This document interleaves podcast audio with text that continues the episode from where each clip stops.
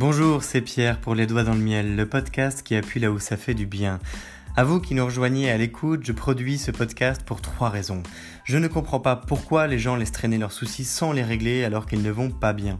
Je ne comprends pas pourquoi nous reproduisons sans cesse les mêmes erreurs avec d'autres personnes dans d'autres lieux et en d'autres temps. Et je ne comprends pas pourquoi on peut se sentir si seul face à l'échec alors qu'on est si nombreux.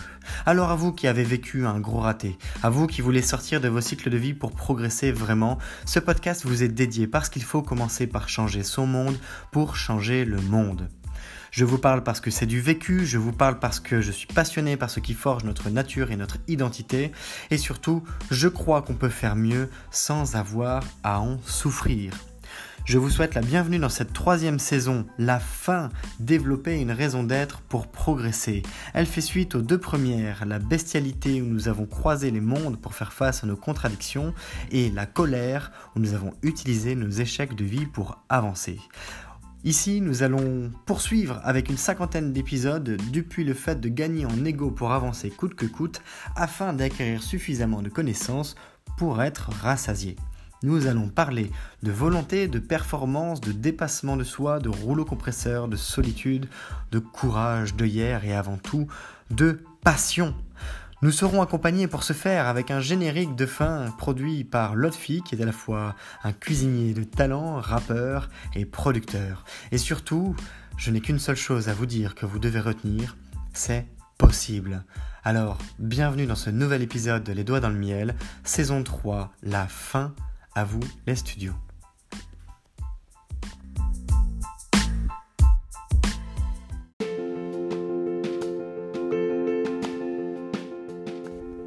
Le mimétisme, rentrons dans le vif du sujet du titre de cet épisode, ça consiste pour un animal ou un végétal même, imaginons un, un caméléon, voilà ça vous parlera super bien, ça consiste en l'imitation de son environnement. Point barre, pour mieux s'y fondre. C'est un stratagème, c'est une stratégie. Le végétal et l'insecte tendent à imiter les couleurs et ou les formes de leur environnement.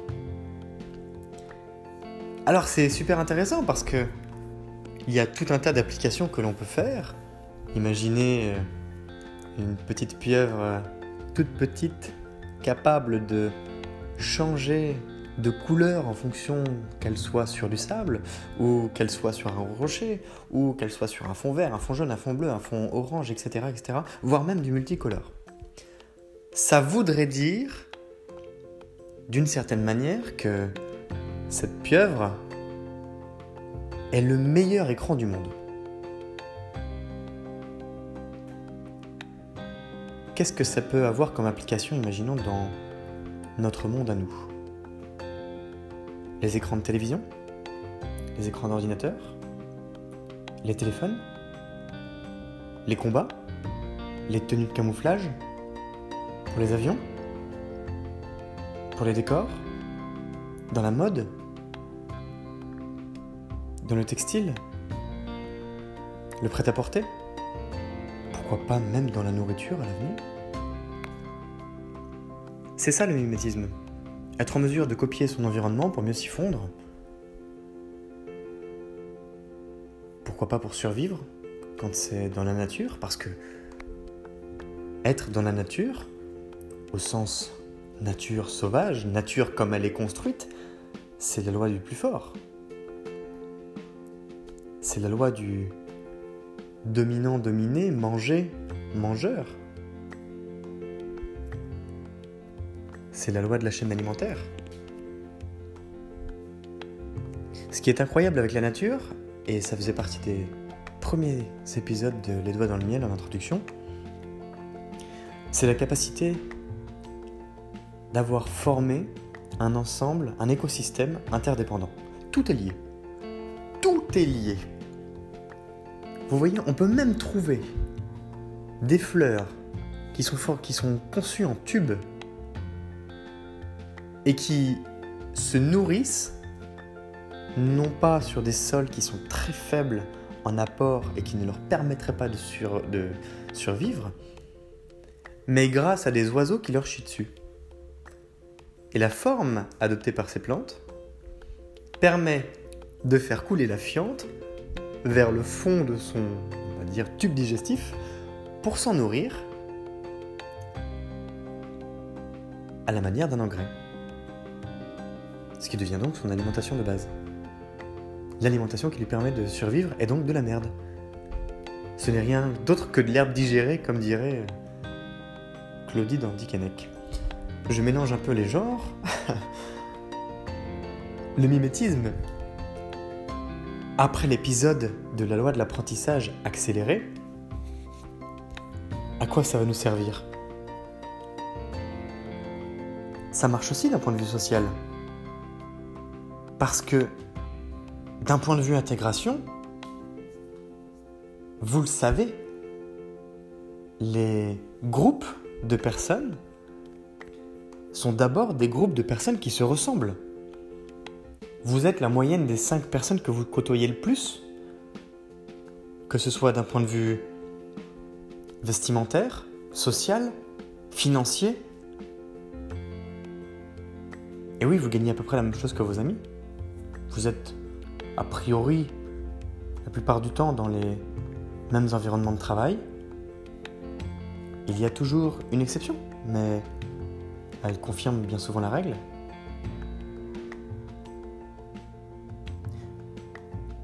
Là, notre objectif, notre objectif précis va être de nous construire une nouvelle apparence, une nouvelle forme d'identité, parce qu'on est en train d'apprendre en accéléré à se fondre dans l'environnement vers lequel on se dirige à toute bringue, à toute vitesse.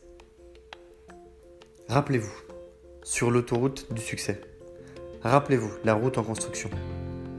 À quoi ça nous sert maintenant? On est en train de créer un chemin vers notre nous de demain.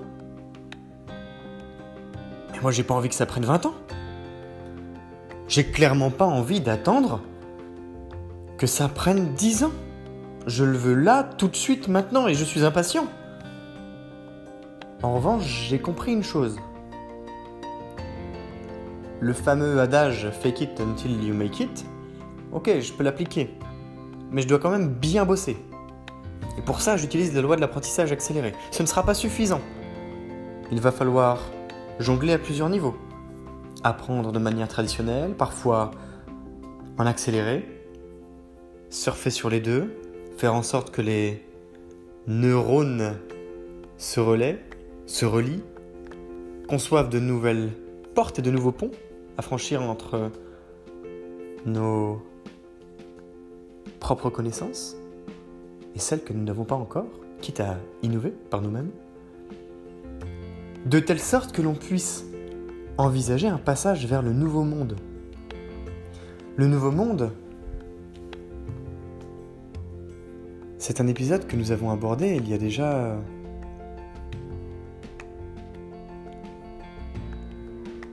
une dizaine de une dizaine d'épisodes, quelque chose comme ça. Je ne sais plus. Quoi qu'il en soit, à partir du moment où on est décidé, on s'intègre. Vous savez vers où vous allez aller? Intégrez-vous. Imaginez. Vous vous dites, ok, moi c'est l'entrepreneuriat qui me passionne. L'entrepreneuriat, c'est pas du tout fait pour tout le monde. C'est une manière de travailler. C'est une autre forme de salariat, mais c'est pas du tout la même chose. Tout le monde n'est pas conçu pour ça. Tout le monde n'a pas envie de ça. On peut avoir le désir, mais pas l'envie ça demande du boulot. Après, ça demande du boulot, ça dépend aussi quelle sorte de résultat on va avoir. On a tendance à mettre l'entrepreneuriat sur un piédestal, alors que bon nombre d'entrepreneurs se suffisent à eux-mêmes, ne font pas des milliers des cents, mais sont dans une autre forme de salariat qui visiblement leur convient mieux. Quoi qu'il en soit, imaginons que vous êtes entrepreneur et vous vous dites je veux me lancer dans la restauration. La, la restauration, c'est mon truc. J'adorerais monter mon restaurant et des franchises. 200 franchises, tiens. Bon, commençons par 200, quitte à viser grand tout de suite. Seulement, j'y connais rien, moi, dans la restauration. Alors, je me trouve d'abord un job dans la restauration. Mais attention, pas un job. Pas n'importe lequel. Je veux pas être à la caisse. Je ne veux pas être derrière le comptoir. Je ne veux pas être à la plonge. Je veux être au service. Je veux être au service parce que c'est à travers le service que je vais pouvoir côtoyer tout le monde. Des clients à la réception de la livraison des marchandises. Je vais même pouvoir parler au patron, je vais pouvoir parler au barman, je vais pouvoir parler au plongeur, au cuisinier. C'est moi qui vais avoir l'œil peut-être le plus complet sur le fonctionnement du restaurant, mis à part le grand patron. Et de cette manière, je vais pouvoir apprendre en accéléré parce que je serai au contact de tout le monde. Alors certes, ça va faire beaucoup d'informations à digérer, mais comme je vais le faire avec passion parce que c'est vraiment mon truc, je vais m'apercevoir de deux choses. La première, c'est si oui ou non. Ça peut vraiment se transformer en travail de passion. La deuxième, c'est qu'en ayant vite fait le tour, je vais pouvoir mieux me fondre dans cet environnement en le comprenant de l'intérieur, avec une exposition directement auprès des consommateurs et une connaissance de l'arrière-boutique, des mécanismes de fonctionnement à la fois humains financier, organisationnel, etc., etc. Une semaine, ça suffit? On vous demande pas de tout apprendre par cœur. Vous pouvez rester un mois, six mois même si ça vous chante. Après tout, ce sera peut-être vraiment votre vocation, le service. Mais l'idée, c'est de pouvoir adopter les codes, adopter un principe de fonctionnement, adopter un processus d'apprentissage accéléré, et puis s'intégrer socialement du côté des restaurateurs dans notre cas. Si je sais comment le patron se comporte par rapport à ses employés, si je sais comment les cuisiniers se comportent entre eux, si je sais comment le barman se comporte par rapport à ses clients, si j'ai l'habitude de fréquenter des restaurants, sinon il faudrait bien que je commence un peu. L'objectif, c'est d'avoir la vue la plus globale possible, le plus vite possible, avec une conscience d'un certain nombre de détails pratiques pour être capable de faire en fonction de votre personnalité, et j'insiste énormément là-dessus,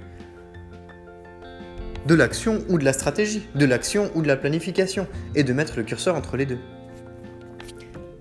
Je dis bien en fonction de votre personnalité, parce que on a tendance à mettre en exergue, mettre en avant, mettre sur un piédestal tous les métiers liés à la stratégie, qui sont pour beaucoup d'organisations un bon moyen de se dire on ne fout rien. Il faut le dire.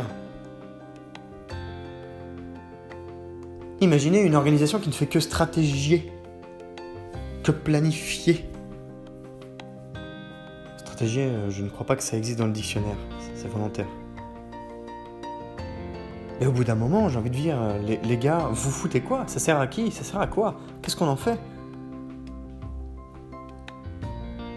Alors, si à côté de ça, vous ne faites que faire, faire, faire, faire, faire, faire, faire, faire, et que vous n'envisagez pas de réfléchir peut-être à partir d'un moment, quand ça marche, à un peu plus long terme, vous serez votre propre esclave.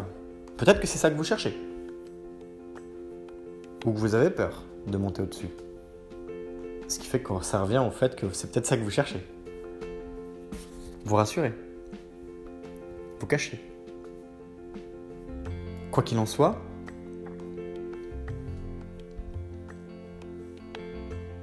L'idée est de passer à l'action. Si vous n'agissez pas, rien ne se crée, rien ne se produit. Il n'y a pas d'échange de richesse. La richesse étant du savoir, de l'information, de l'expérience, de l'argent, du temps. On ne rembourse pas du temps.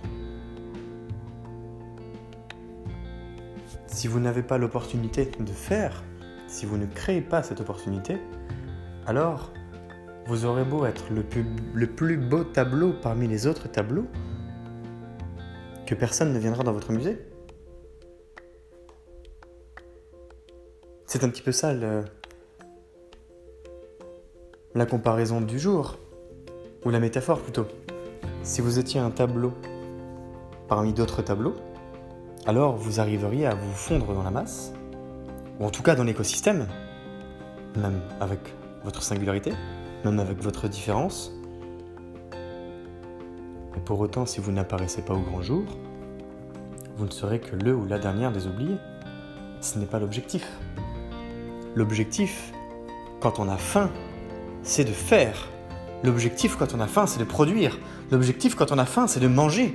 L'objectif, quand on a faim, c'est de remplir son assiette, de la dévorer et de recommencer. Que ce soit avec de la connaissance, de l'argent, du temps, celui que l'on se donne, celui que l'on se crée et celui qu'on va chercher auprès des autres. C'est toujours une question d'équilibre. À quel point je donne, à quel point je prends. Encore une fois, question de curseur. Il faut savoir regarder des deux côtés de la barrière pour comprendre comment elle s'ouvre. Est-ce que ça se lève? Est-ce que ça passe par le milieu? Est-ce que ça coulisse? Est-ce que c'est un pont-levis en fait? On a tendance à tout voir les. tout voir d'un point de vue. On a tendance à tout voir en noir ou en blanc. C'est un problème. C'est un problème parce qu'entre les deux, il y a tellement de nuances. Alors oui, à un moment, tu arrives à le faire ou tu n'arrives pas à le faire. Dans ce cas-là, il faut en tirer des leçons. Mais entre les deux, tu peux le faire correctement. Tu peux le faire même pas très bien. Tu le fais quand même. Et tu auras fait plus que celui qui aura, aura regardé, même très bien. Là-dessus, il y a une citation euh, qui est accordée à Arnold Schwarzenegger. Je le cite parce que cette personne, mine de rien, avec peu importe que vous le critiquiez ou que vous l'aduliez, il a été acteur, il a été bodybuilder, il a été gouverneur de Californie, c'est un homme d'affaires, c'est un homme politique. Il a réussi dans le monde entrepreneurial. Et surtout, il a bossé. Il a bossé jour et nuit. Il a passé des heures et des heures et des heures tous les jours sur un banc de muscu, à soulever des poids. Faut quand même en vouloir. Il a passé des heures et des heures et des heures à prendre des cours d'acting, alors qu'on lui reproche en permanence d'avoir un accent de merde. Et c'est vrai qu'il a un accent de merde. Cependant, comme il le dit, Conan le barbare n'aurait jamais pu exister sans ses muscles et son accent, qui pour le coup devient un super atout. Il a inversé la tendance. Mais la citation qui lui est accordée n'est pas dans ce que je viens de dire, c'est la suivante. Pendant qu'il a un concurrent qui lui demande pourquoi est-ce qu'il est encore en train de soulever de la fonte, alors que ça fait déjà des heures qu'ils ont passé le dos allongé sur un banc de musculation, du coup, il lui dit T'inquiète, continue à regarder. Le t'inquiète, il est pour moi le continuer à regarder, c'est ça vient de lui. Ça viendrait de lui. Ça veut tout dire. Continue à regarder. Il n'y a que ceux qui ne foutent rien qui regardent. Il n'y a que ceux qui ne font pas quelque chose à un instant T qui regardent. La seule chose qu'ils font, du coup, c'est de vous regarder. Il y a cette image que vous connaissez peut-être de Michael Phelps qui devance un Chinois sur un, une longueur en papillon, et vous voyez Phelps focus sur, sur, le, sur la ligne de course, et le chinois tournait la tête vers, vers Phelps. Pardon pour ne pas avoir retenu le nom, prénom du chinois. Mais à nouveau, il regarde, il n'est pas focus. C'est bien des fois de regarder à gauche, à droite, euh, mettre un coup d'œil dans le rétro. pas tout le temps. Pas tout le temps, sinon on s'oublie. Pas tout le temps, sinon dans les moments importants, vous n'êtes pas concentré. Pas tout le temps, sinon... Eh bien, au lieu de poser trois briques, vous en poserez deux. Seulement si c'est ça tous les jours, alors à la fin de l'année, au lieu d'avoir posé vos 1000 briques, vous en aurez posé 600, 660. Ça va faire un gros trou dans le mur. Et là, c'est peut-être vous qui irez dans le mur.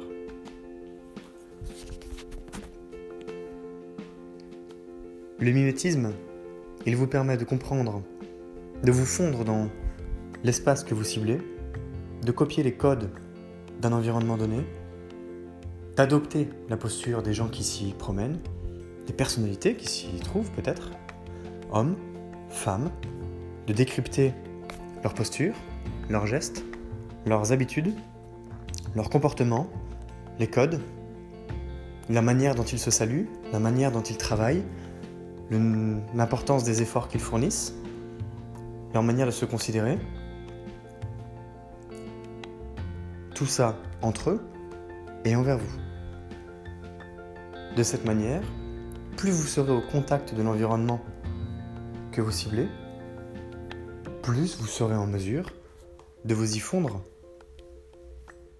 pour percer.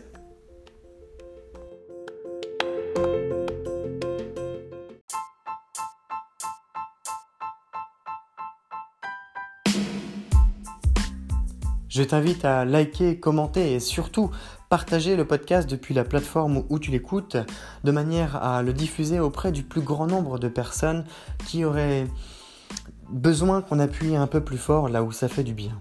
Rappelle-toi peut-être que par le passé tu as vécu des moments difficiles ou voire des échecs de vie et peut-être qu'à ce moment-là ça t'aurait fait du bien d'entendre une pensée, quelques mots ou avoir un début de plan d'action pour mieux faire avec, eh bien, tu as ce pouvoir entre les doigts en ce moment et ça peut être de ta responsabilité que de le communiquer à quelqu'un qui en aurait besoin. Alors, pourquoi pas?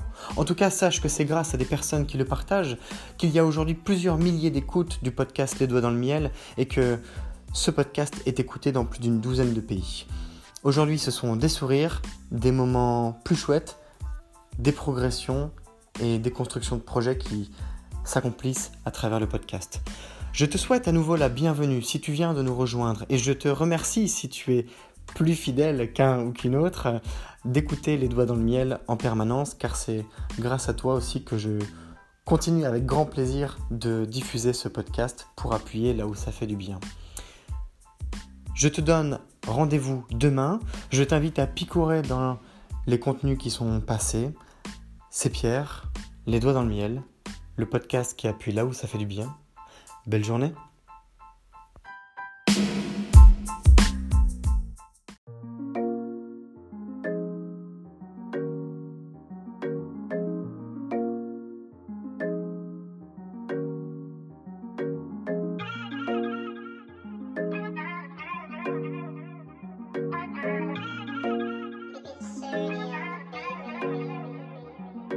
On te parle de valeur, non, n'aie pas peur, viens faire un tour sur le podcast. Le podcast du bonheur, les doigts dans le miel, le miel dans le joint. Je refais le monde avec mes mains, je fume et je m'en vais loin. Je rêve d'abondance, d'assurance, de bonheur et de bienveillance avec certitude. Je t'invite à prendre connaissance du podcast de changement, de se faire du bien-être. Non, pas de pression, viens faire un tour, viens faire connaissance. Les doigts dans le miel, le miel dans le joint.